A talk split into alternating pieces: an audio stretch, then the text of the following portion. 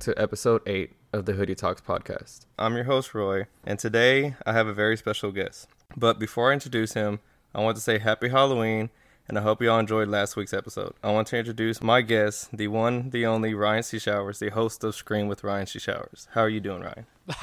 well, I'm good. I was like, whenever you first got on, and you're like, "Hi, it's Roy." I'm like, "Roy? Who's Roy?" Because I know you as Hoodiie. You know. I'm good. So, How are you? I'm good. I'm loving the podcast. Like now that I'm able to, like I started my own. It's just I want to record all the time. Yeah. Well, I'm I'm happy for you and I'm proud of you um for uh, you know starting your own podcast and um you know I I'm I'm still and I'm happy that you'll still be a part of my community. Um you know, I I've always felt, you know, whenever you've been on my show and when you come to the community zooms and everything, I find I find you to be such a a comforting presence like um you're uh, you're al- almost like my security net, like my safety net uh, of of sorts. You know, like I know I can always go to you uh, whenever we're recording, and uh, you you have my back. So I um I couldn't be happier for you. Congratulations. Oh, thank you, thank you.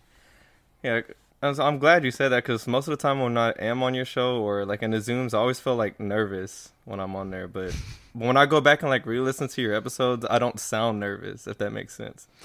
I have never thought you were nervous ever. Like, like I mean, there are some people that you they get on and I'm like, okay, do I need to give you a paper bag, like you know, to to breathe into? Like, but you've always just been very calm, cool, collected. Like, you're a very like cool presence, and I think that's why, like, you know, you're probably a good host for a podcast because you're very grounded and um, even keeled. Like, you know, uh, you don't flinch. So. Oh, thank you. Yeah, I, I don't feel that way, but I'm glad I I'm glad I'm not. So I am happy to have you on. Um, on today's episode, I want to talk about the Scream franchise, of course. Um, we will go over the entire Scream franchise, like going in depth into each movie, like what our favorite thing is about each movie and least favorite. Cool. I mean, it's just another day with with me and the on the microphone. So. Yeah, well, my co-host, which his name is also Ryan, he uh he wanted to he, whenever we were recording today, but um, he had a family emergency pop up, so he couldn't be here for tonight's episode. But when I was typing up notes and stuff, he was like, "Oh my god, like y'all are really into Scream," because he's like a casual fan compared to like me and you. Mm-hmm. And he was like, "Okay, I, I, might, you might have to solo this one," but then unfortunately something happened, so I had to solo it. Aw, well, I hope Ryan is okay, and um, I am more than happy to pick up the Scream slack. So. But he did want me want me to give his ranking. His ranking is one, two, four, five, six, three. Oh, okay. Yeah. So I'm glad he wasn't here. Be gone, Ryan, from your own show. Um, wow, wow. Okay. Yeah. Whenever he told me his his uh, ranking, I was like, ooh. but I told him I was like, it's fine because there are people that have been on the show that have ranked Scream Three last, and we we let them be okay about it. Mm, well, uh, your prerogative. I'm just teasing. Well, people can have their own rankings. It's all yeah. good. So, so Scream One, the opening scene, is the most iconic. I feel like in the franchise. Oh yeah, I mean it's uh, the the the writing, the acting, the directing. You know, uh, my friend Zach, he says that it's funny to think that Scream, you know, this the most amazing, consistent franchise uh, in history, it, it, peaked in its first scene, but it really did. the The first scene is um, otherworldly, like it's um, it, eh, you know the uh, what Wes what Wes Craven brought to life here is so visceral and um, impactful, and Kevin Williamson was so smart in his fresh take. Like I think um, it's probably the best opening of any horror movie ever. So. Yeah, and it, it shaped the entire franchise and other movies similar to it, just based off the first movie. Yeah, based off of the first scene, right? Yep. Yeah, and then like how Scream the 1996 like shaped horror right after that. Like it like set a standard after that. It set a standard. It re recalibrated. It gave all the slashers that followed it a template to work off of, um, and uh, uh you know a formula to use. So. Yeah, because then you got I know what you did last summer, the faculty, everything that was like similar to it. So like the killers, yeah. How do you feel about the killers in the first Scream? So I actually was thinking about them this morning. Um, I was like, you know, Billy and Stu, they were the best duo of killers, like in terms of like um, working as a team. I feel like um, the other killers, Mrs. Loomis and Mickey, I think they're each great on their own, but not together. Whereas Billy and Stu, I think, are really strong as as a as a unit. And like, I don't really, you know, Jill is the mastermind of Scream Four. Charlie's just eh, and I'm not a huge fan of the Scream Five, and especially not the Scream Six killers. So Billy and Stu, I think, are by far the most cohesive unit as Ghostface killers. So um, yeah, I love them. Yeah, like you said, they it's like you know they did everything together, and like the other killers, just like one did one thing, one did the other. They were like the only two killers that actually worked together. Yeah, and um, you know, people have this uh, theory about that they were romantically involved and i to be honest i I, i'm a gay guy i watched scream for 20 you know 20 years and i never thought I, I never got the subtext until i started the podcast and was like oh wow so there's this whole other theory about them um the chemistry is real but billy loomis i think is the scariest killer of everybody um Stu, I think he's he's very he's probably like the most unique killer in terms of like his motive isn't really so carved out, and he's just especially goofy and creative. Um, in terms of the way Matthew Lillard plays him. So yeah, I love Billy and Stu. Yeah, Billy was the scariest because like his motive was was pretty much revenge for his uh, mom in a way, and like Stu was just more of the tag along and stuff like that. But like to go back to what you were saying about the romantic part of that. I didn't see it because like I look to me there was just two friends that were like on each other. Like I didn't see it as like a romantic type thing. Yeah, I mean, and I love the way that Billy I, I, Billy is totally calling all of the shots um in this in this relationship. Like this is his his gripe and i think he kind of pulls stu into it and like you know in the early days of my podcast i used to say this all the time and i, I need to say this more on the show you know, Scream One is scary because um, if you break it down, it's really these two like loser guys killing their girlfriends. Like that is what Scream One is about, and I think that's something that we we kind of get a nerd to because there's so much backstory with Sidney's mother and everything, but they go after Casey because she dumped Stu for a hotter football player, right? Mm-hmm. And then they go after Tatum, who is Stu's girlfriend, and they go after Sidney, who's Billy's girlfriend. Like they are, there's almost like this, you know, on a surface level, if if you didn't know the who the characters are and their personalities, you would just see this as two, you know, loser guys going after their girlfriends. Yeah, that's like you said. That's what makes it scary because n- none of the other killers after this are scary like that because they're you have the Scream Five killers who are just stab fanatics, and then Scream Two. You, I mean, when we get to Scream Two, well, you had the mom wanting revenge. Scream Three is Roman, but he, in a way, Roman started it all. But after like Scream Six, I don't even want to talk about them. well, um, and I can't, and kind of just to give Roman a little shout out here too. I love that um, Scream Three loops around to Scream One to give us more context about Billy and Stu and kind of the origins of um, the origins of the of the slasher of it all. Yeah, because he didn't start the whole Ghostface thing, but he did push. He gave Billy pointers and stuff to help because he videoed his mom or his dad cheating with Maureen. Yeah, I mean, he. I think what Roman did was he planted the seeds, and then Billy Billy took it and ran with it. So yeah, um, yeah. And then like the finale of Scream, which is iconic as well, because I mean, you have a lot of people that come on the podcast and they pick Scream One as their favorite finale. Which okay, like, can I just? I'll just say this. All right, I don't get it. I mean, I love the Scream One finale. It's a good. It's a good finale. Um, it's excellent. Um, but like I would not. I it's not my favorite. Like I would actually rank it if if we're just doing purely finales. I would probably put it in fourth place probably. But I would go three, two, five, and then one. So I lo- I love it, but like I don't think it's better than what we get in other sequels. Um, I think the character work on Sidney is stronger in the in the other films, and like some of the, like like for instance, Scream Five. I love the chaos of it. Like I don't really see Scream Five as a redux of the original finale. Um, it's about Sam and Sidney and Gail and Tara as final girls, and I love that. So I like the Scream One finale, but it's not my favorite part of the movie. Um, my favorite part of the movie would be like the first probably like the first third of it where going through casey becker and like Sidney at home and um you know Sidney talking to gale outside the school like th- that's what i love about scream one so. Yeah i can agree with that. And then like even like you're saying about the other finales like both of our favorite finale is scream 3 because it is so much better than scream 1 it is and i mean it, you know it's uh, the, the fight is the best fight. Um you know uh, the uh, the, the full circle moment is uh, what I love about Scream 3. You know, Sidney's character arc is what I love about Scream 3, and that happens at the end. And um, we get to see, you know, uh, Sidney almost lose and then, you know, have this moment where she shows Roman, you know, her half brother empathy and hold his hand. Like, that is my favorite thing about Scream 3.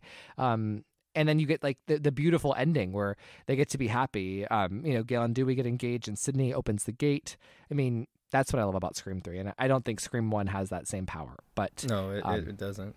So not to make this about Scream Three, but you know, Scream One, you know, it's amazing for for uh, for, for what it is and for setting the the the formula for the future sequels.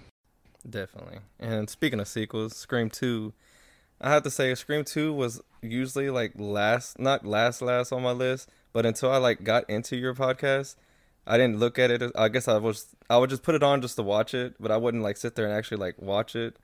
But now I was like I actually enjoy it because like like I was telling Ryan earlier, it was like to me it was just slow in a way, if that yeah, makes sense. It does, and it's something I've gotten from a lot of people, not just you. I um you know, Scream Two, so it's really beloved by like the artsy fartsy like Brooklyn hipster type of people um you know because it's uh you know it, it tries to be snobby it tries to be highbrow it tries to be like kind of pretentious um and you know that's great about scream 2 it has these amazing set pieces and um it does like you know for instance like the cassandra thing that's a very high art um but and it's very nostalgic so like people who grew up in the 90s are obsessed with scream 2 because it is so 90s um, but like you know on the flip side i do see your perspective too where you know the middle of the movie does kind of slog and i'm not talking about like the set pieces like you know Cassandra, Randy, whatever, whatever. I'm talking about like, um, you know, Sidney and Derek under the tree. That is such a boring scene. It's repetitive. You know, you have the copycat scene, which that plot goes nowhere. You know, you have um like you know it, scenes that are just so repetitive, like Gale and Dewey having another bickering kind of scene, and then Gale yells at De- Debbie So Like that's kind of um that's where Scream Two probably could have been tightened up a little bit. Um, so and like Scream 2 is probably one of the lighter scripts of the fr- of the franchise. Um you know, it's what makes Scream 2 great in my opinion is what Wes puts into it. Like what how he directs the sequences, the way he makes everything scary, um, and the character work with Sidney and Gale and Dewey. I think and that's what makes Scream 2 so great. It's not necessarily the writing. So I I think that your your previous um, feelings about Scream 2 aren't, you know, they're not you're not crazy for thinking, "Oh, it's just, it's kind of boring." I, I I would get that argument. So Yeah, and I think what made me appreciate Scream Two more is Scream Six. Like, yeah. like, cause you know, Scream Six tried to like do the same thing, but failed at that. Oh, totally. Like, you know, they. So here's the thing, and like, I actually, I'm in the middle of making these posts every Sunday. Let's I, I say like what I love about Scream, whatever, and then I I make a list of the things I love about it. And um, I just did Scream twos, and Scream two. I wrote about how immaculate the set pieces are um you know in terms of just like these big 10 minute long scenes that take place in one setting.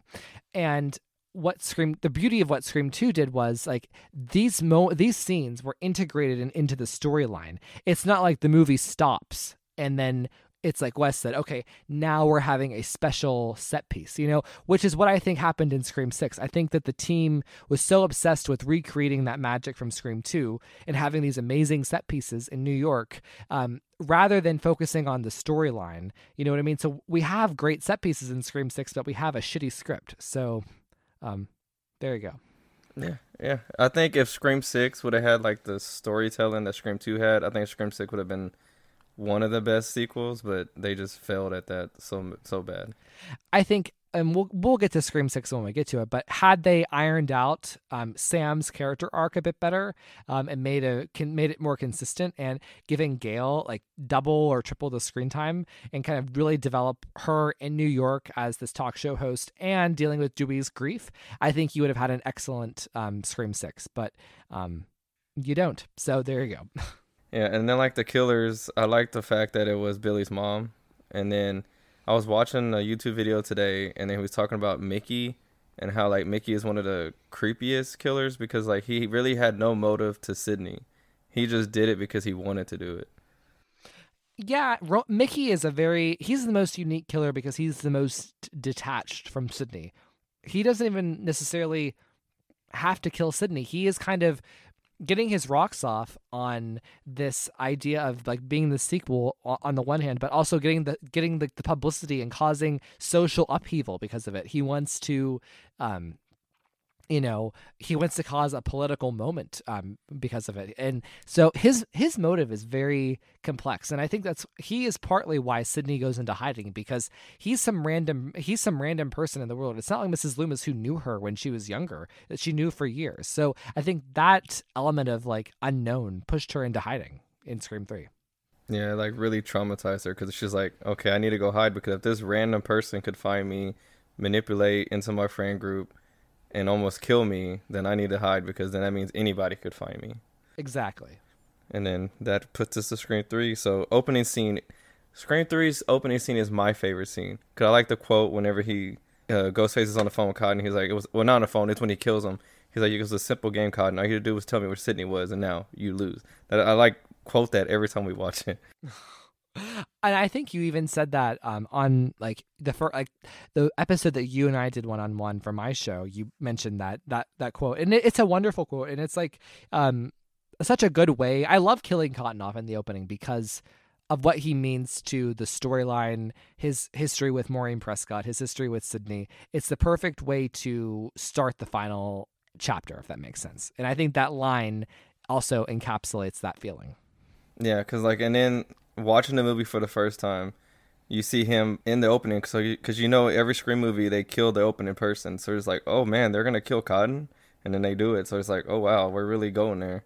Absolutely. So do you, would you have liked the movie to have been? I mean, I know we both love Scream Three how it is, but like the circumstances with the real, like with the Columbine stuff, do you think the movie would have been more gory if it that wasn't going on in like in real life at the time?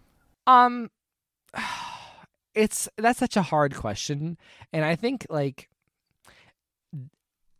talking about stuff like this gives like the kevin williamson like fanboys who just you know shit on scream 3 for a decade more fuel to their fire. Um I, you know, I don't judge Scream 3 for a lack of blood. I don't judge it for the censorship of the time. For me, what Scream Scream is so much more than blood and gore. Mm-hmm. It is the way that Wes Craven told the story. It's Sidney Prescott, it's Gale Weathers, it's Maureen Prescott. It's the, it's the storyline, it's the arc, it's the way that, you know, uh, the way that it's written like it, it, doesn't have to do with the blood and the gore. So, would I change Scream 3? No, I wouldn't. Like would a would a little bit more blood and violence have done the movie better, sure. You know, I I'm, I'm open to it, but I would not have been wanted a different storyline um you know or or any big massive changes other than maybe a little bit of extra screen time for sidney in the first half so. Or the fax machine scene. Listen scream 3 is my favorite movie of all time. It's why i started my show. It's it's my everything. It's my heart and soul. But i do agree the fax machine is weak and um and you know so here's the thing Huddy, like I don't hate the fax machine scene. It's a fun scene. But the thing about the fax machine is like the, the Kevin Williamson fanboys who hate Scream 3, they would use the fax machine as a as evidence of see this is why Scream 3 sucks because of this scene. It's illogical. So I kind of developed a like a a, a, a, wall with the fax machine. Like you know, it is illogical, but it's still fun. Like it's still of the time. Like I, it's a good scene, and I've come a long way with it. So there you go. Oh yeah, it, it's grown on me. I mean, because I love Scream Three, I wouldn't change anything about it either. But I look at it this way: if we would have never had the fax machine machine scene, we would have never got the iconic Jennifer, my lawyer, like that. Absolutely, and that's one of the greatest lines in the franchise. and and here's the thing about the fax machine scene as well. Not only Jennifer, um, that's a great moment. That's a great sequence for her, but there's a lot of great Gale and Dewey development in those sequences. Like Gale listening by the window and hearing what Dewey's saying about her, not knowing she's listening, like that is intense emotional shit. And like the way that they the, the way that they reconnect through the explosion at the at the end, uh, and they almost kiss, and like you know the the hard feelings are starting to thaw. Like that's important stuff. So I I couldn't you couldn't just take away the whole sequence, you know. Yeah, because it brings them back together, like you said. Absolutely. And then another thing that I love about Scream Three is they did the one killer thing very well. Like they didn't need to have two, like Right. the other movies do. or like, three. Oh yeah, like I feel like Rome, like having one killer gave so much more room for other things in the movie. right like Sc- scream 3 is like has so much and it, it, it is so dense with the, this massive plot with the backstory and the current storyline with stab 3 and sidney's storyline there's so much going on and like like you said it's probably because we have one killer but also i can't imagine how much different sidney's emotional journey would be if there was two killers you know scream 3 lives and dies because Sidney and Roman get that intimacy in the finale. And again, that's why Scream 3 has the best finale because it's one on one, sibling on sibling, and this emotional thing that happens with them.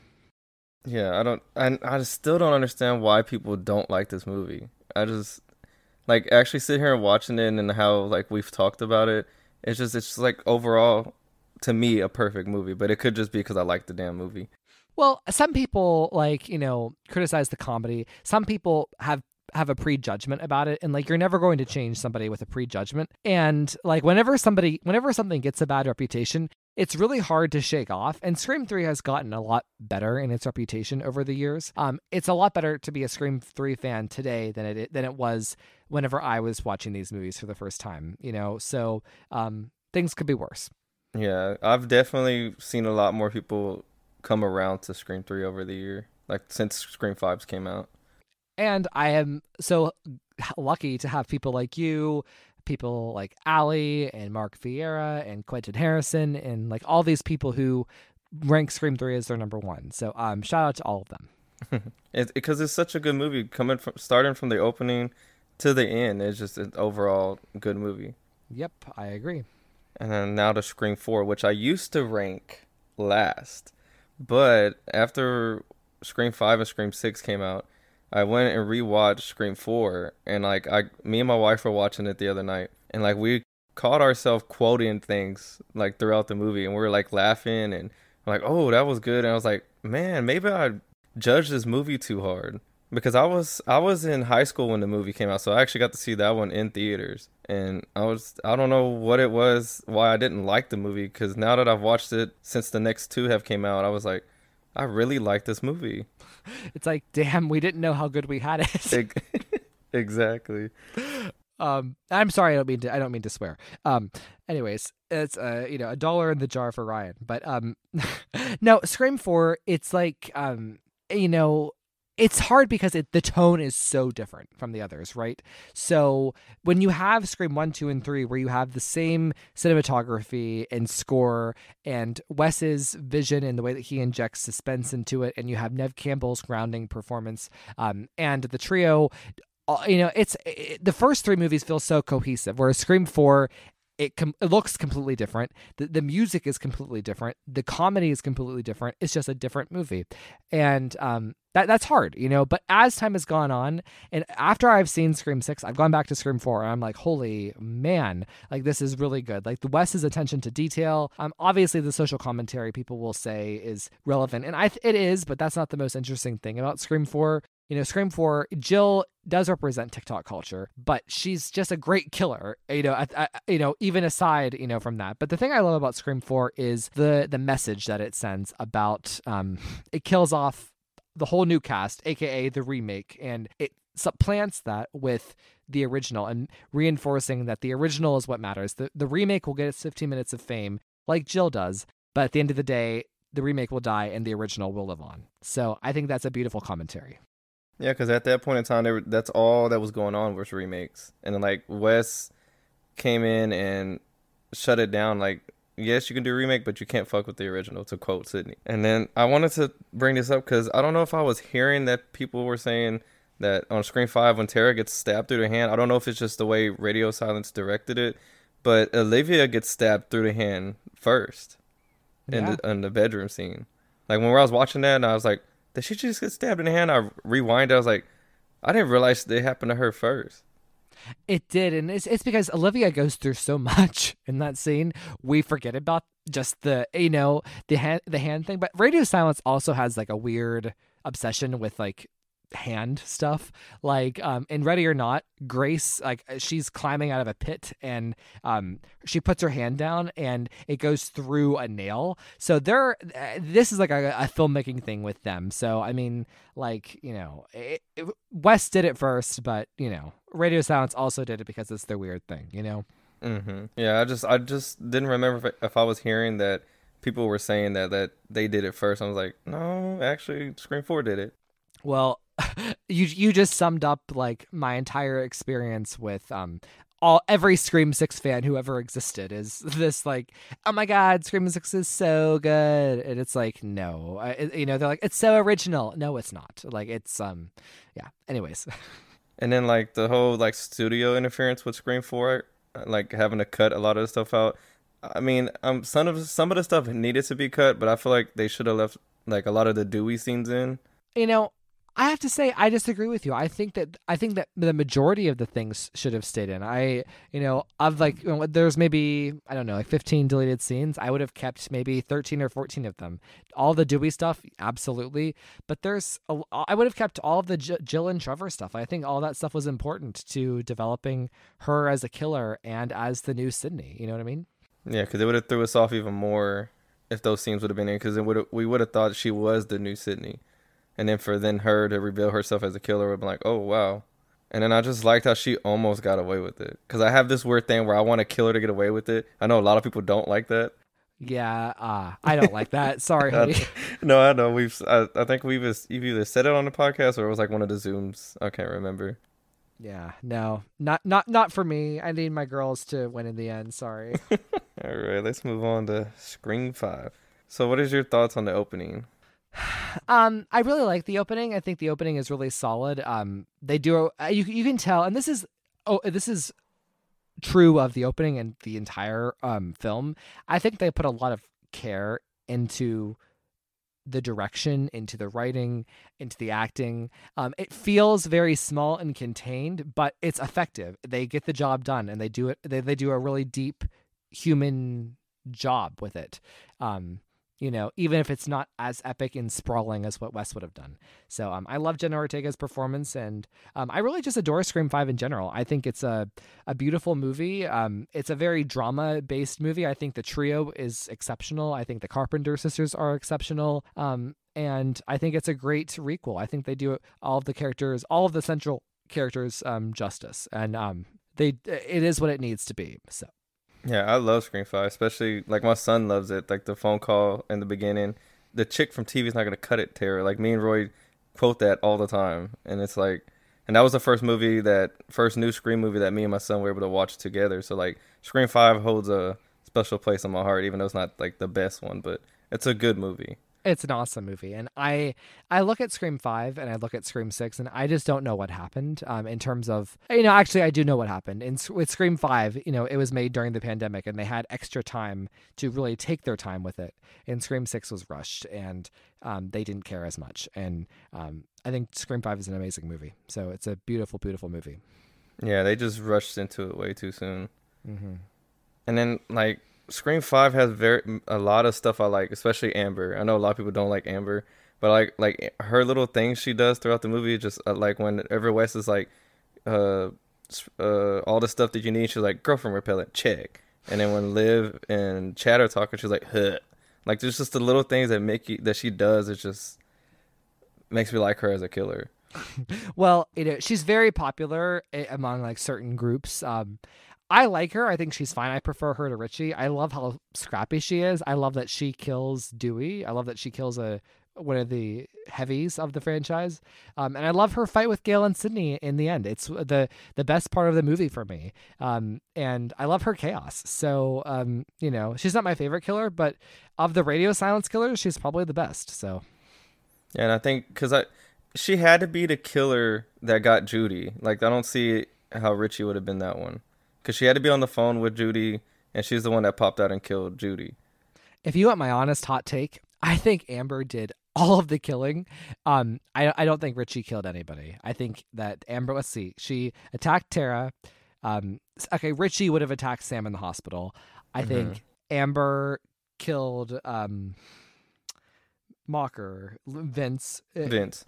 Um, I think she uh, killed Judy. I, I, I, a lot of people think that um, that Richie killed Wes, but that doesn't make sense to me. I think Amber had a beef with Wes. She would she would have wanted to kill him her, herself. Yeah, and then she struggled. Like the ghost face that's killing Wes is kind of like struggling. You could, and it had to be Amber. And then even the way like when he's falling down, like the way she tilts her head and like staring at him, like because it was more personal for her. Right, and like, cause like Wes had a crush on Tara, and like the the the, the head canon is that Tara and Amber were girlfriends or were romantically or involved, or at least had some kind of unhealthy friendship, um, which you can tell throughout because she's very overbearing with Tara.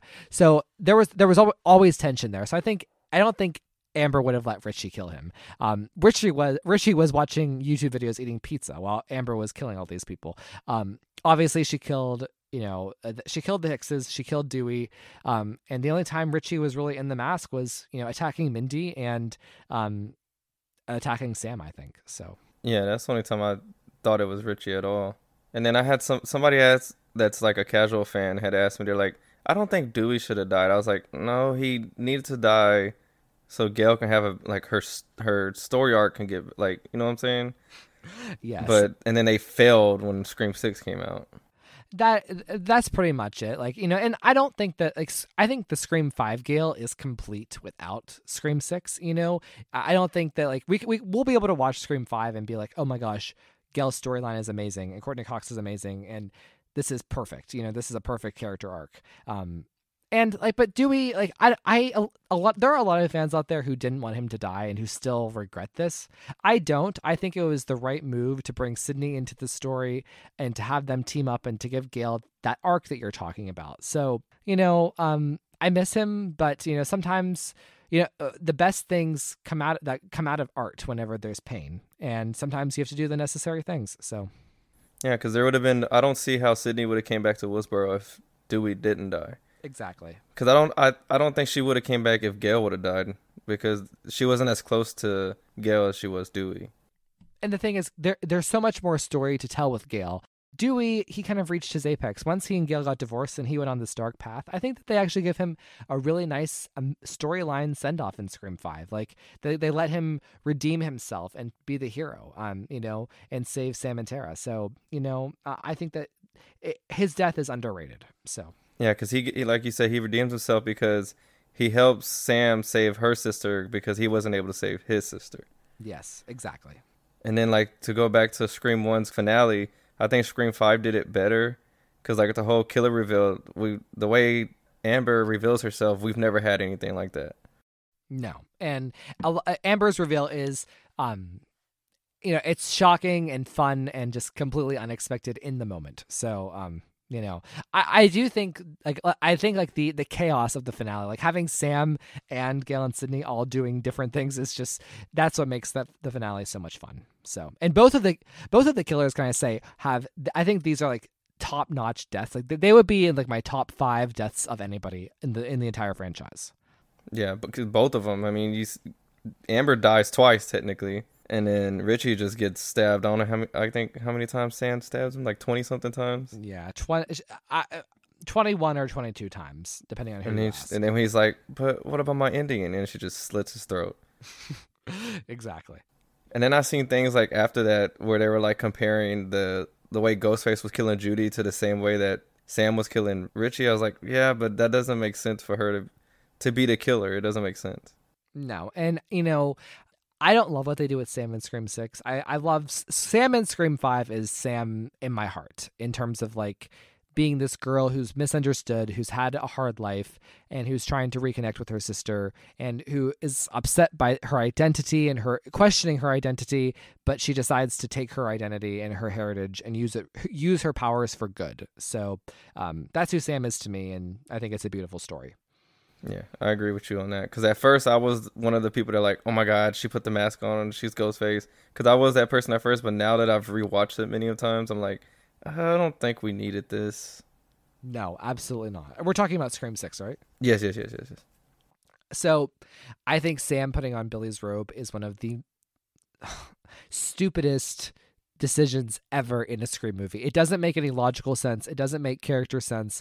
And it's the the movie is endorsing a weird thing. Like this whole movie, she's talking about how good it felt to be a killer and how she enjoyed it, and she's fascinated by Billy's robe and like you know even when she's going ham on uh, on Bailey, Tara's looking at her like Sam, why are you being so weird?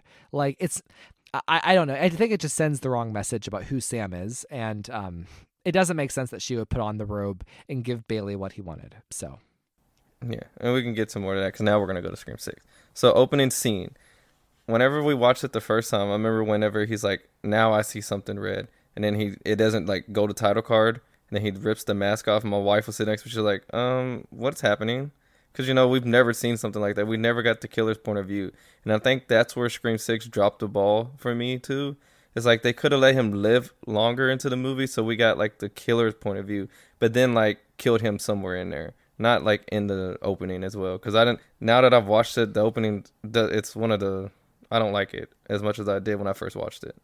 Yeah, and I think that you bring up a good point. Like, I, so Scream Six is my least favorite opening. I think it is. I don't. Uh, the Samara Weaving part is okay, but it's not. It's not good at all. And then once Tony kind of takes over, I just think that the opening is a complete bomb.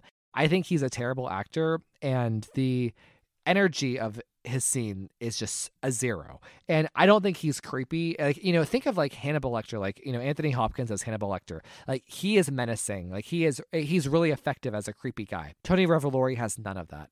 And um to do the open that opening effectively, I think they really needed a more capable actor. But to your point, narratively, you're right. It doesn't it would have been so much more interesting to have him among the friend group, you know, until like the 30 minute mark and then he gets killed as like the Cici Cooper or the Sarah Darling person, you know? Yeah, because then we would have got more of a killer's view. And then once he would have died, we're like, um, he's the killer. What what the hell's going on? Because like, I mean, we know like in every movie, somebody in the friend group is the killer, but we don't get to see their point of view and stuff like that. So for them to then unmask him at the beginning, but then just kill him off right away, I was like, you could have done so much more. Yeah, absolutely and then um like Gale, like there's there's certain scenes they could have took out and gave Gale more time because like the her chasing and everything is so good, but like the rest, everything else they did with her was not. You know the the phone call scene is amazing. Um, it, you know it's really well staged. Courtney brings it. You know a, her A game. She's magical on screen. Um, but like to your point, everything else about Gale is the laziest half-ass BS I've ever seen. Like we you she just got she just lost the the love of her life, her best friend, and we barely spend any time with her. We're in New York where she works. You know, she left New York to come to Woodsboro and Scream 5. And we spent more time with her in Woodsboro than we do on her home turf in, in, in New York. Like there is such a wasted opportunity. Like I feel like the story was naturally going into the direction to explore something with Gale and they dropped the ball. And in fact, Gale solves the mystery of the shrine off screen like we should have seen her solving the mystery. Like, you know, it's just it's just BS. And I just feel like the filmmakers were trying so hard to make Gale as unimportant as possible so that they could prop up the core four. And I think that's really, really shitty. So and then now that like when you're when you brought up the whole her finding the shrine off off screen, you could have even done like leaving uh, what's his name as a killer. You could have had her go into the shrine, her find it, and then we see him. He gets into the Ghostface robe, and he's going like if he was gonna go kill her or something, then he gets killed. That would have been a good way to then take him out of the picture, but then also see Gale find the shrine. Exactly. Like I just there's so many things they just totally dropped the ball on, and it just it's frustrating because like me when we see Ghostface with the age mask, he's just so menacing in this one. But then to have these killers we have, I was like, I was like, ugh. Cause like I love Ghostface in this one, like the actual persona of Ghostface, but everything else is just they just failed. Yeah, I, I love the mask. I think it's um, I think it's it's aesthetically really awesome. I love how aged it looks. I love how creepy it is. I love that it's a mix up of the formula. But you know, the killers behind the mask are the worst killers in the franchise. That they have the worst motives, and eh, you know, I think that they mess up Sam's arc, and I think that they undercut Gale, and I think the core four is overrated. Like I don't think that they are as deep or as human as the trio was, and I think it's you know it's I have I have many criticisms, and there are so many wasted opportunities with Scream Six, but um, it is what it is. So yeah, because like my dad came over the other day, and he because he hadn't seen Scream Six, and he wanted to watch it. Whenever they reveal who the killer was, like when he they show who the killers are, he's like, "What?" Like even my dad, he don't even, he doesn't even remember Scream Four, and like he doesn't watch the movies like I do. And for him to even be like, "That was the kill," that was that was who's under the mask. For somebody who doesn't watch the movies to even be like that too, I'm like, yeah, they they messed it up. Yeah, absolutely. So because don't get me wrong, Scream Six, it's it's a good movie to watch, but when you actually sit there and dissect it, it just no. Here's how I would say it. I would say Scream Six is a good. If you're just judging it as a movie, it's a good movie. But as a Scream movie, it's terrible. So I, I it's no, in nowhere near the um one through five. Like there's a huge gap in quality between the. I, I, in my opinion, the first three, and then four and five, and then a huge gap six. So see, like when the movie first came out, because I watched it the night it came out. Then I had took a trip to Dallas, and I watched it again that night. And I, it was that recency bias. I was like, "Ooh, this one's like above four and five. It's so good." Because I think what got me is like Sam's character arc before the ending is so good. Like she's so good in this movie. Ghostface is so menacing, but then like when you actually get to watch it and compare it to the other Scream movies, that's when I'm like, uh, it's not as good as I thought. Right. It's like, you know, and I think a lot of people are caught up in the recency bias. Like when you watch Scream 6, it has a really amazing pace. Um, you know, the set pieces are fun and um and Melissa is amazing. Like she, her her acting is phenomenal. Um, but you know, it's when you look at it for its merits compared to the other films, you know, people it, eh, eh, people will see that I'm right. so. Mm-hmm. And then, like, to bring my dad back up, when they gave themselves the name, the Core Four, he's like, did they just name themselves? It's bullshit. Like what if you the tri- if you ask if you look at the first four movies, never once are they referred to as the trio. The trio is a name that we the fandom gave them, you know, in retrospect. It's not like, you know, Wes Craven forced a, a nickname on us. Like, you know, I, it's just, you know, he let it develop naturally. Like they didn't become the trio until like the second half of Scream 3. Like they uh, you know, Sidney Gale and Dewey earned that that time. Whereas the the core four was so desperate to overtake Sidney and Gale that they named themselves. I think it's so distasteful. It is. And then my dad also said whenever um, Chad gets stabbed and everything, he's like, "Oh." And then whenever they, uh, Kirby looks and they're like, "We have another one," and my dad's like, "Oh, come on now." Yeah, it's you know, and that's the other thing about Scream Six. They didn't not that you have to kill off somebody one of the survivors to, for it to be a good movie, but they completely shirked the responsibility of upping the stakes. And now we have too many killer, we have too many survivors going into the next movie. You know, we have the core four, we have Kirby, we have Gale and Sidney, we have Mark, we have Martha. We have so many. It's too many, and it, they they shirk the responsibility of killing one of them off to better the story. And um, like the way that they execute the Chad stuff is completely unrealistic and it that that never would have happened in the first the, the first four movies. So yeah, and then like he was like, whenever Tara, they're at the ambulance, and he's like, didn't she get stabbed in the back and the stomach? I was like, yeah, and I thought she got shot in the arm too. And I was like, this is not real. Like, I mean, it's a movie; it's not supposed to be extremely realistic. But then like Mindy comes running, and uh, my wife was like, but she's on a lot of meds. I was like, I don't think a lot of meds would have been able to let to let her run out of the hospital and stuff like that. I was like, it just doesn't make sense. It, it's it's almost like an alternate reality. Like, and that's the thing. Like, Scream, the, the first three and four ish, you know, they were really grounded in reality of like what a stab was, you know, and like how it affected the human body and the and the characters um versus like here there is just you know they just stab and stab and stab it like all over the place and they act like these characters you know are superhuman like I, it's it's it's completely illogical and it makes it makes uh, to be honest it makes me embarrassed like I don't want I would hate for like my boss, like other lawyers out there to watch Scream 6 and be like, "Oh, this is the shit that Ryan has a podcast about? How lame is he?" you know? Mm-hmm. And see, like, like the way my dad was judging the movie, I'm like, and then because when they come over, they see all my Ghostface stuff I have around the house and stuff, and like for him to see to say certain things about Scream Six, I'm like, see, I just hate that like a casual viewer even notices these things. And it makes me, it makes it almost like embarrassed. Like, no, the the rest of the series is not like this. We promise. You know. And then like the whole Sam putting the mask on and everything. I feel like they shouldn't have did that because, like you said, she was feeding into the like enjoying killing and stuff. So they really wanted to make her be a killer. They should have waited for all that to the next movie. If you wanted to make her a killer, like I feel like you ruined that, putting making her put the robe on and stuff. Absolutely. Absolutely. I agree 100%. Um, so I want to talk about Scream 7, but y'all's Scream 7. Oh, okay. So my audience who don't know, Ryan and uh, Joey made a script for Scream 7, and I'll put a link in um, our Instagram and stuff so y'all can go listen to it. But it's like that script, now that the Scream 7 is about to come out, I hope it's exactly like the script because that script is so good. Like it to me that fits in with the original trilogy like the way he brings Sidney and them back, the story arc of of Sam, how she at the end of the. I don't want to spoil that for anybody who hasn't listened to it because I want y'all to listen to that for the first time because it's so good. So my podcast is Scream with Ryan C. Showers, and it's episode 112. Uh, my friend Joey, he's a professional writer. He wrote a full script for Scream 7, and I read the script out loud from beginning to end. So it's like listening to a new Scream movie. Um, so uh, listen to it. It's it's really worth it. Like I um I adore it. It was my passion project of the summer.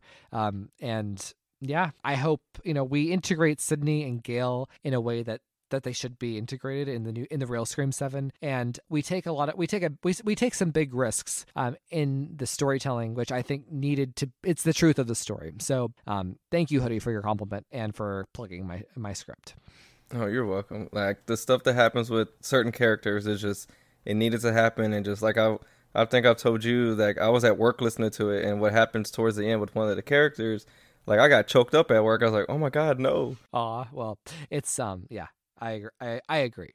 yeah, cause see, my ranking, if we're gonna do rankings now, okay. my ranking is three, one, two, four, five, six. And see, four has now moved up to my third place because it used to be well, second, fourth place because it used to be last. But now that I've re watched it a lot, I'm like, okay, I really do like this movie. Yeah. Well, um, so my ranking would be it's three, one, two, four, five, um, big gap six. so pretty much the same ranking. Yes, very eh, yes, two and four, right? Yeah. So besides y'all's script for Scream Seven, what are some things you want to see in the actual Scream Seven when it comes out? Well, um, I want to see Sidney and Gale back in very important roles. Like I want them to have um besides Sam, I want them to each have the I want them to be like if Sam is the most important character, if she, Sam is number 1, I want Sidney to be 2 and Gale to be 3. That is if, if nothing else, that's what I want. I want to see Christina Carpenter. I want to see, um, you know, a payoff with that. I want to see a, a, message, and I wanted to I wanted to feel conclusive. I wanted to everything to be tied together the way that Scream Three tied one and two together. And um, yeah, what what about you? I like you said, I want to see Sidney and Gale back because like see at first I was one of the people who were like, we don't need Sidney back. Like her story was done, but now that like Scream Six came out, I'm like, we need Sidney back. It's like Scream Six is like hold my beer, and we're like, oh shit, like Sidney, we we were wrong. Neve, give you all the money, you know, like come back. I, I don't mean what I said that's what I want to see, and I think they have to take r- huge risk here because they dropped the ball in Scream Six. So I feel like like major casts are gonna have to die in this one. Yeah, I don't want Gale to die. Mm-hmm. Like that's one of the cast members I don't want to get killed off. Yeah, I mean, me too. So. Well, I mean, that was all I wanted to talk about.